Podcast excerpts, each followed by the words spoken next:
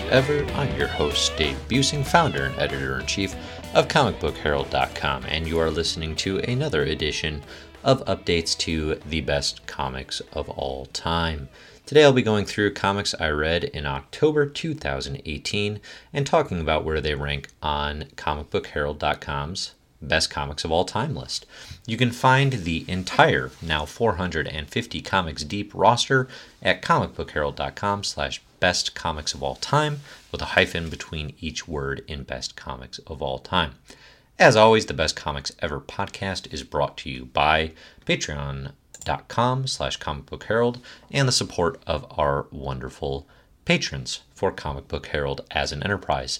I'd like to thank some of our mysterious benefactors today. These are the people who are contributing at the mysterious benefactor tier and helping support Comic Book Herald in some truly generous ways. Thank you, Steve Brennan, for your support of Comic Book Herald, and thank you to Professor Pride. Without further ado, let's get into the updates for the best comics of all time. All right, so on this month's edition of Best Comics Ever, the first item on the list that I wanted to go through was Infinite Crisis. This is the 2005 to 2006 DC Comics event. I have recently done a couple things. Uh, first of all, I've started going through the Infinite Crisis Omnibus. A new edition was released here in 2018, and it finally gave me the occasion to go through all of the countdown to Infinite Crisis tie-ins in a omnibus style order, as well as a lot of the prelude issues that set up Infinite Crisis. Now, I already have Infinite Crisis here on the best comics of all time list, but honestly, I have it uh, very low. It is below Crisis on Infinite Earths, which I had at number 300. And let's let's do a little little history here. Crisis on Infinite Earths is the DC Comics event that happened in 1985 that you promised worlds will live and worlds will die. And basically, what it did is it took the vast, enormous, kind of unwieldy DC multiverse, which spanned back to Action Comics number one and the debut of Superman in the golden age of comics in 1939. And it took all that history that DC had accumulated since that time and brought it up to 1985 and brought all those characters and all those worlds together in one massive 12 issue story told by Marv Wolfman and George Perez. Now, if you read Crisis on Infinite Earths, it is a big old cosmic event with the introduction of the Monitor and the Anti Monitor as sort of these major cosmic characters that the heroes need to deal with and combat. Um, but what it is, sort of editorially, is a, ma- a streamlining of DC continuity and basically setting up uh, one Earth, essentially, sort of doing away with the multiverse and sort of this unwieldy, you know, impossible thing where they have all these characters who are around in the 40s who are around now and somehow are the same age and this, that, and the other, and making it all a little more streamlined. Now, this being comics, 20 years later, DC said we've got to acknowledge and celebrate the occasion of this massive event, which was quite successful. And um, for all of its problems that it you know couldn't quite solve as far as comics continuity are concerned. You know out of crisis on infinite earths you got batman year one the frank miller and david mazzucchelli origin story of batman which is an all-timer. You got john byrne on man of steel and then the superman franchise which is um, still held up by a lot of superman fans as some of the best work on the character. You got george perez on wonder woman and on and on and on on through the 1990s at least until zero hour hit and everyone realized continuity was still quite a mess, as it is wont to be. But anyway, in 2005 2006, writer Geoff Johns launched um, or wrote the Infinite Crisis event, which is a callback to Crisis on Infinite Earths. Now, I will say, uh, Infinite Crisis will not make much sense, frankly, any sense at all, if you are at least not familiar with Crisis on Infinite Earths. Um, Crisis, I think, does read dated as if it came out in 1985. Nonetheless, uh, it's interesting and important, and it plays a huge role in Infinite Crisis. So I had ranked this uh, this DC event originally basically just as the seven issue main event series, And as it stands, when you read it like that, without the context of all the tie-ins and kind of the build-up, and and really the fact that Infinite Crisis is um, it's a part of a movement in DC Comics of an era that, in a lot of ways, starts or comes out of 2004's Identity Crisis, which we've talked about on here a bit. But basically, Identity Crisis sort of gets the ball rolling into this era of DC where the Justice League is at each other's heels over what they've done as far as manipulating people's memories and taking some liberties with, you know, basically what their role should be in in attempting to cure villains. You've got uh, DC villains banding together as what is known as the Society. So you have the likes of Lex Luthor, Talia al Ghul, Black Adam, Deathstroke all coming together and basically saying, you know, if we team up, if we all work together, uh, we can do we can do so much more.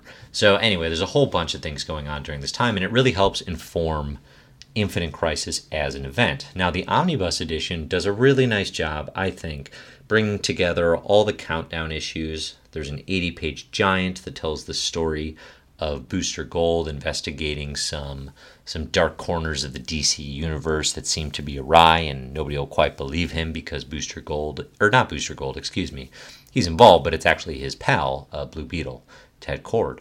Um, so anyway, that that narrative and that um, backdrop, frankly, it makes Infinite Crisis a lot better, and it sets up the four major countdown issues, which are the OMAC project, Day of Vengeance, and with in which uh, DC's Spectre attempts to eradicate all magic from the universe.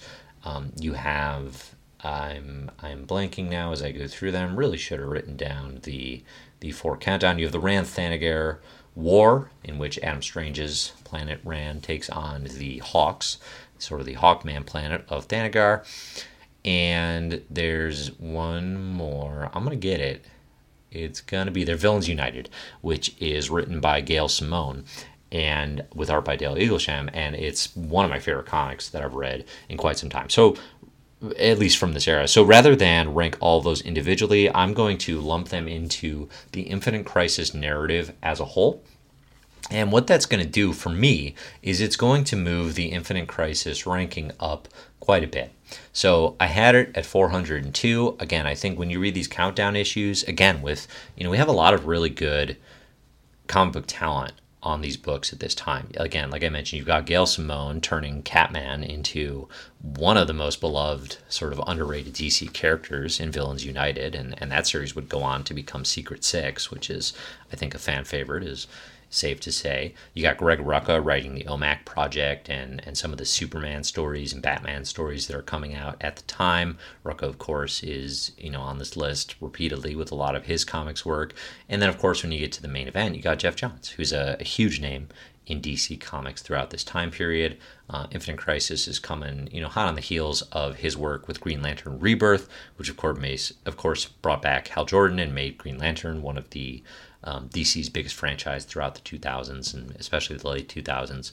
So, looking at where this should be re ranked, um, I'm gonna say it's better than Crisis on Infinite Earths. I would much rather read this modern version with all of the uh, tie-ins than I would Crisis, the original with all of its tie-ins. I having done that very recently, that is a bit of a slog. So I would also say it's better than Identity Crisis in that this is Infinite Crisis is DC cosmic and it is dealing with all sorts of sort of crazy cosmic action in a way that Identity Crisis does not. Uh, and I just tend to prefer that. Uh, right above Identity Crisis, I've got All New Wolverine, the Marvel series. Let's see, scrolling up a bit, I've got Doom 2099. That is ranked 288th on the list. If we go all the way up to 250, I've got Batman Nightfall at 249. That's another pretty unwieldy uh, DC sort of crossover in which that is the story in which Bane breaks the bat. I am somewhat inclined to say Infinite Crisis taken as a whole is better than that even though Nightfall is pretty fun. And again, like once we get up inside the 250s, we're going through a lot of comics that I quite like. um, in general, these are books that I would recommend people read. If we scroll all the way up to the 200 range, let's see. I don't think it's better than the 2016 Hawkeye, which again is only 16 issues and obviously a much smaller scale, but that series of Kate Bishop as Hawkeye, written by Kelly Thompson, is pretty top notch. Uh, okay, I've got another DC event here at 223rd on the list, and that's the New 52 Justice League Forever Evil. I would say Infinite Crisis with the countdown connections is better than that. Uh, I'm going to put it better than X Men Red Volume 1 for now because that's just the first volume. I haven't read quite enough of it. Uh, we're going to move up the list here to. That's actually. Okay, so I already said I didn't like it quite as much as Hawkeye. I do like it more than Outcast Volume 1, which is written by Robert Kirkman. That means we're going to put it in between those two comics. It's going to be the new number 215 on the list. So that is a pretty big move up the charts for DC's Infinite Crisis. So I'm going to rank it here on the list. And again, I think that's you know, it's one thing that I do say. I think tie-ins and crossovers get a pretty bad rap here in 2018 because publishers have frankly abused the privilege and there are too many books that tie in that are or are called tie-ins that are really just blatant cash grabs and don't really add much to the narrative but again this infinite crisis omnibus edition from dc does a really good job of weeding out that filler and the stuff that you know maybe is less essential and of actually adding to a story that really crafts what um, was an interesting time in DC Comics, and it does so in uh, in some pretty engaging ways. So that's going to take us to the next few comics on the list. Now, mostly because I've been reading this giant omnibus, uh, I haven't been reading nearly as many additional uh, new comic series. You know, there's some one offs here and there. Uh, mostly it's going to be the Marvel series that I read to update here on the Best Comics Ever podcast for our new Marvel Unlimited story arcs. And uh, I've got one image series. So I'll go through the first two Marvel books because I've already talked about those in brief before I go a little more in depth into the image series. Uh, the first one on the list is Moon Knight Crazy Runs in the Family. Again, as I talked about in the last issue or the last episode of Best Comics Ever, this was my favorite Marvel read from the Marvel Legacy era stories that have been added to uh, to Marvel Unlimited over the past towards the end of October. And Crazy Runs in the Family, written by Max Bemis with art by Jacen Burrows, with excellent art throughout by Jacen Burrows, is my favorite Moon Knight story I would say, since uh, Warren Ellis and Declan Shalvey wrote a near perfect six issues at the start of the Marvel Now era. Um, that's not to denigrate Jeff Lemire and Greg Smallwood's work on the character. Their 14 issue run that precedes Moon Knight Crazy Runs in the Family is very, very good. Um, but again, it speaks to Moon Knight as sort of this creative um, fertile ground for creators in the Marvel Universe of late. So let's see. This is again just five issues. Uh, a single story arc. It there the Moon Knight run of Bemis and Burrows does continue, but I would say it it does drop off quite a bit as it proceeds past this point. Uh, I would say Crazy Runs in the Family is better than All New Wolverine in its entirety. I don't think it's better than Marvel Two in One, Volume One, but I do probably like it more than Peter Parker: The Spectacular Spider-Man written by Chip Zdarsky with art by Adam Kubert. So that's where it's going to go. The new number 260 on the list is Moon Knight Crazy Runs in the Family. Put that on the ranking here. And again, you can find all of these updated rankings on comicbookherald.com slash the best comics ever. So that's going to bring us to Jessica Jones Volume 2, meaning the entire second series of Jessica Jones, written by Brian Michael Bendis with art by Michael Gaydos. These are the characters' creators. They created Jessica Jones back in the early 2000s in the Marvel Max line series known as Alias. Of course, since that time, Jessica Jones has blown up not only in the Marvel Comics universe, but in Marvel Netflix in particular, where she has become, uh, you know, closer to a household name as part of Marvel Netflix's Defenders. The second series of Jessica Jones could have been a a pretty pitiful cash grab and and an attempt to you know really really try and just get a comic out there because the Netflix series was popular, um, but because they brought the original creators to it, and because frankly this is where Bendis was at his best with Marvel in a lot of ways. Um, writing stories like this, you know, Private Eye, Jessica Jones, a creation of his, um, in addition to, of course, his many, many other very good works, a la Ultimate Spider-Man. Uh, it's a good, it's a good book. It goes about, I think, 18 issues total, um, and runs into the Marvel Legacy era before it, it wraps up somewhat conclusively. And I would really recommend this Jessica Jones series to, frankly, anyone who has seen uh, the Netflix show and wants to know a little bit about her um, in the comics world. Now, I think Alias is better, you know, where she starts out. Those 20 some issues are some of my favorite. I think they're close to the top 50 on this list um, of all time rankings. But Jessica Jones Volume 2 is, is no slouch.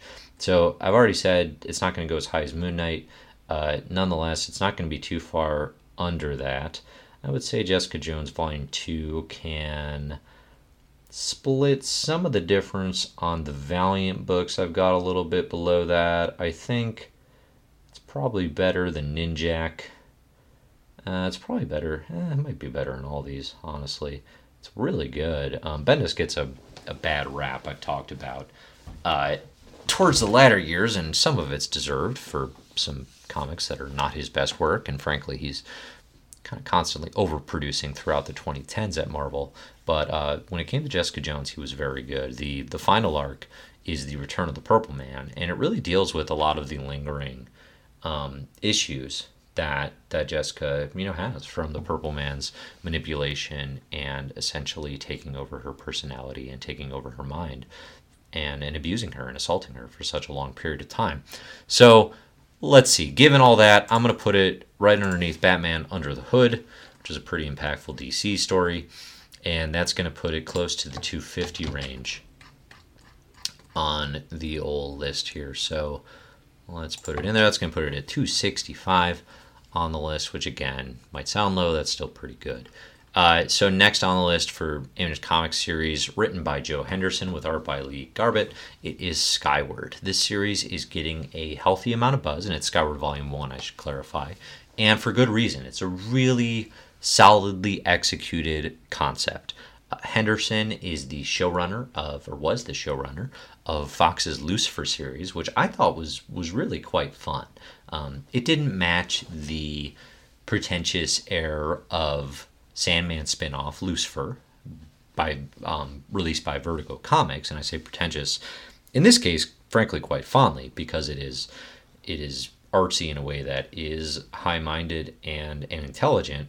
Um, Lucifer on television was playing more with with elements of humor and kind of a classic procedural uh, detective story, but nonetheless was was good. All of which is to say, Henderson knows how to tell a good story and how to uh, extend a good concept, and Skyward is absolutely that. So basically, the first volume is called My Low G Life, and low G in this case is gravity. Uh, Skyward is a case where the Earth's gravity has been taken for granted for years upon years, and it is now in a state where basically it barely works. So there's a little gravity, right? Like not everything is floating away all the time, but it's very, very light. So people who, if you jump, essentially, there's a chance you might just float up into space and never come down.